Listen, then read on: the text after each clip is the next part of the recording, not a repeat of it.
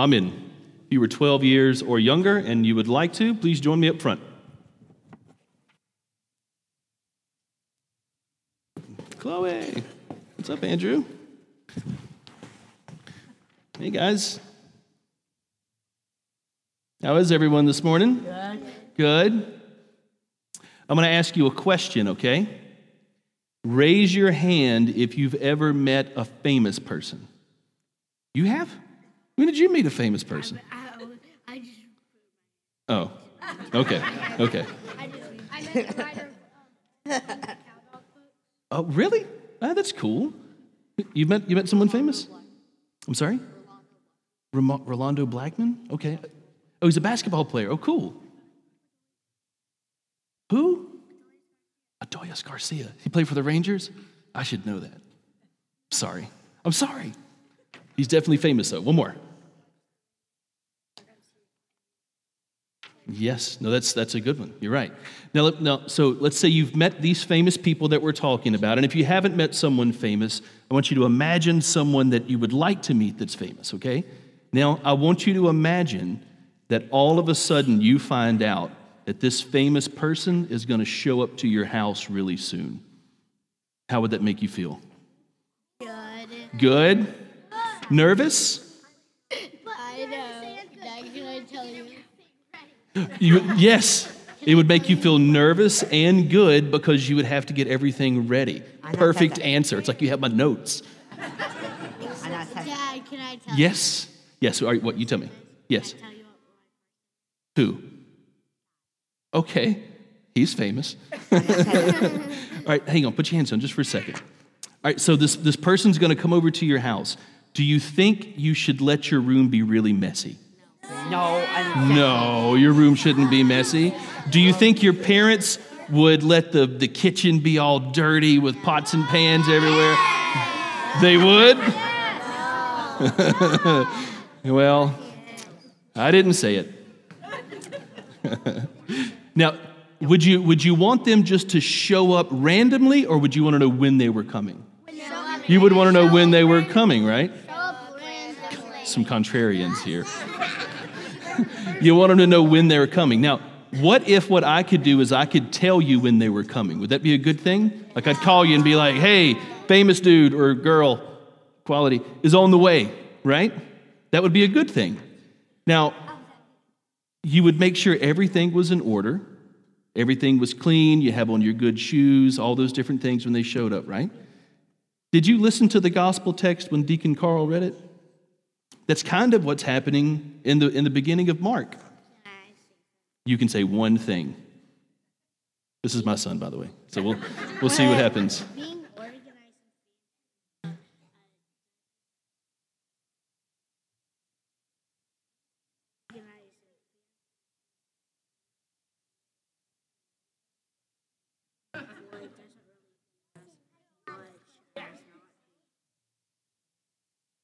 Okay, being organized and fancy isn't all that important, guys. I have to agree. Back to your seats, guys. I know.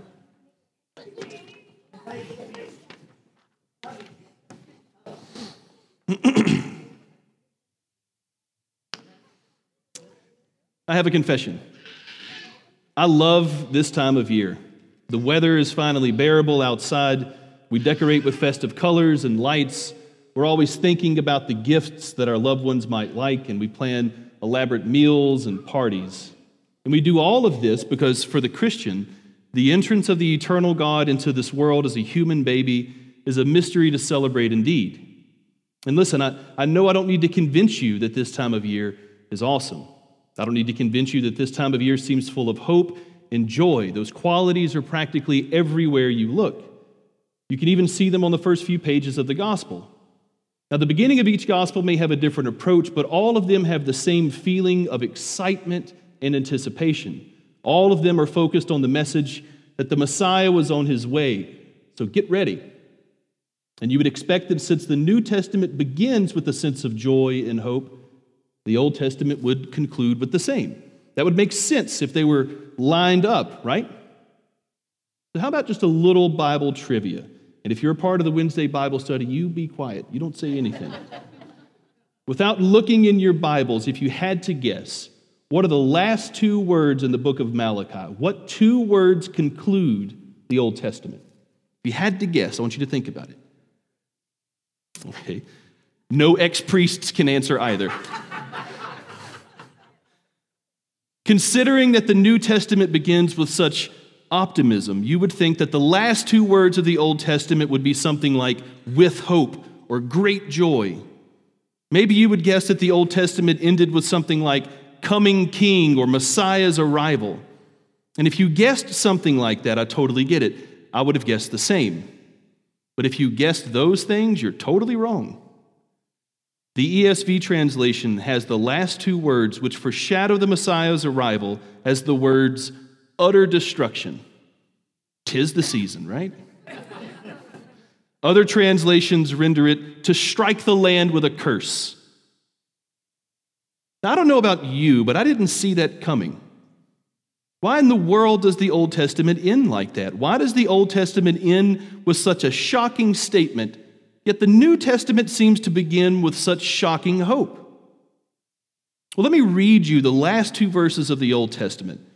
And I think we can begin to see what's happening. Malachi chapter 4, verses 5 and 6.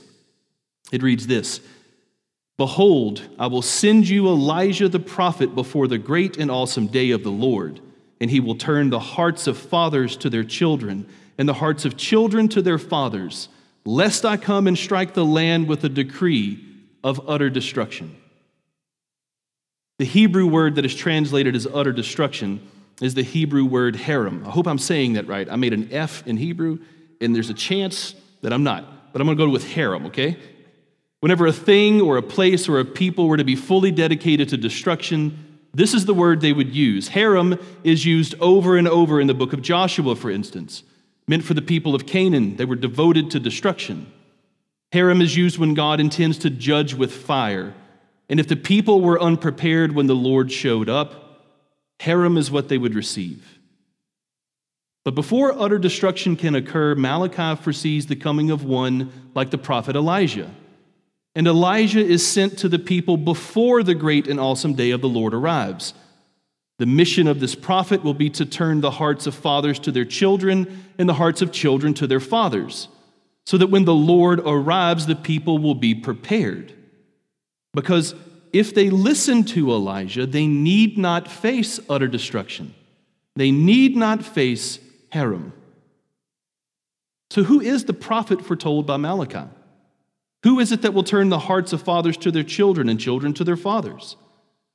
Well, do you remember at the very beginning of Luke's gospel when the angel appears to Zechariah and told him that he and his wife Elizabeth would have a son? Do you remember that scene in the Bible? Remember that the angel said to, to Zechariah that his son would be filled with the Holy Spirit even in his mother's womb. That this baby, he would turn many of the children of Israel to the Lord their God. That he would go before him in the spirit and power of Elijah to turn the hearts of fathers to their children and the disobedient to the wisdom of the just, that this baby in Elizabeth's room would make ready for the Lord a people prepared. Guys, it may seem like the ending of the Old Testament and the beginning of the New Testament don't quite line up. But the Old Testament ends with the prophecy about the coming of one like Elijah, who would prepare the way, who would prepare the people for the Lord's arrival.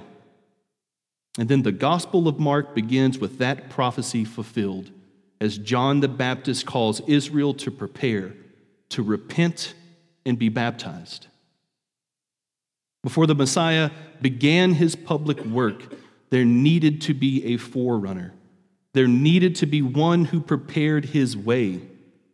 There needed to be one who would make sure that everything was in place, everything was nice and clean for the arrival of the Messiah.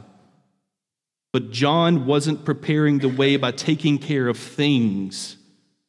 The preparation for the Messiah's arrival wasn't about cleaning the outside of your stuff. It wasn't about wearing nice garments. John is literally wearing camel skin so apparently, the Messiah doesn't care all that much about your shirt. John isn't concerned about whether or not the people are dressed nice. He isn't concerned that they appear respectable. John's main concern isn't that the people appear clean, but that they are clean. In the, first, in the fourth verse, Mark says, John appeared baptizing in the wilderness and proclaiming a baptism of repentance for the forgiveness of sins. You see, John understood something about the Messiah that many today fail to see. John the Baptist understood that when Jesus burst onto the scene, he would draw a line straight through the world. On one side of that line would be his kingdom, and on the other would be the kingdoms of this world. And with his arrival, there would be no third option. The Messiah had come to establish his kingdom on this earth, and anyone who was repentant, anyone who had their hearts turned back to their Father, would be forgiven and restored.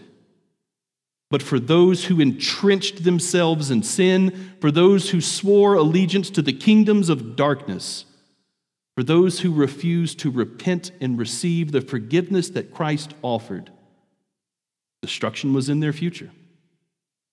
And listen, I know how weird that sounds for me to say right now. I realize that destruction is in their future probably isn't in one of your favorite Christmas carols. And believe me, I, am not trying to be overly dramatic when I say things like that. I'm not trying to sound like some Bible thumping weirdo that says Jesus with four syllables. You've heard that guy, right? Oh, Jesus. Oh. I'm, not, I'm not trying to do that thing. But, guys, here's the truth. Here's the truth. Jesus did not come into this world to redecorate it. Jesus did not come into this world to do some minor alterations. The Messiah did not come into this world in order to negotiate with the kingdoms of this world. Jesus came to make all things new. He came to reclaim everything that belongs to him. He came to demolish the strongholds of the enemy. That's what he came to do. And I think it's easy to lose sight of that this time of year.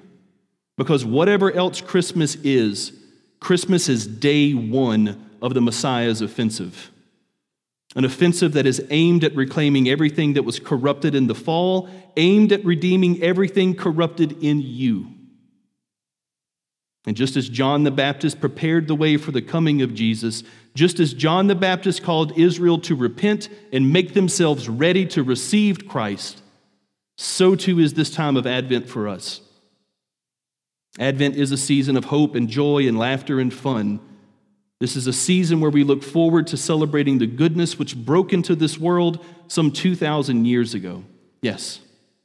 But this is also a season where we redouble our efforts and take inventory of our lives. As we prepare for Christmas, we have some important questions to ask ourselves. This Advent, let's ask Are we ready to meet the King? Are we ready to receive an inspection from the King of the whole universe? Are we ready, ready to welcome the King into our homes, for him to be seated at our tables, and for him to inspect our very hearts? Because if we find ourselves unready for the coming of the Lord this Advent, I have tremendous news for you. The Lord is calling the whole world to repentance.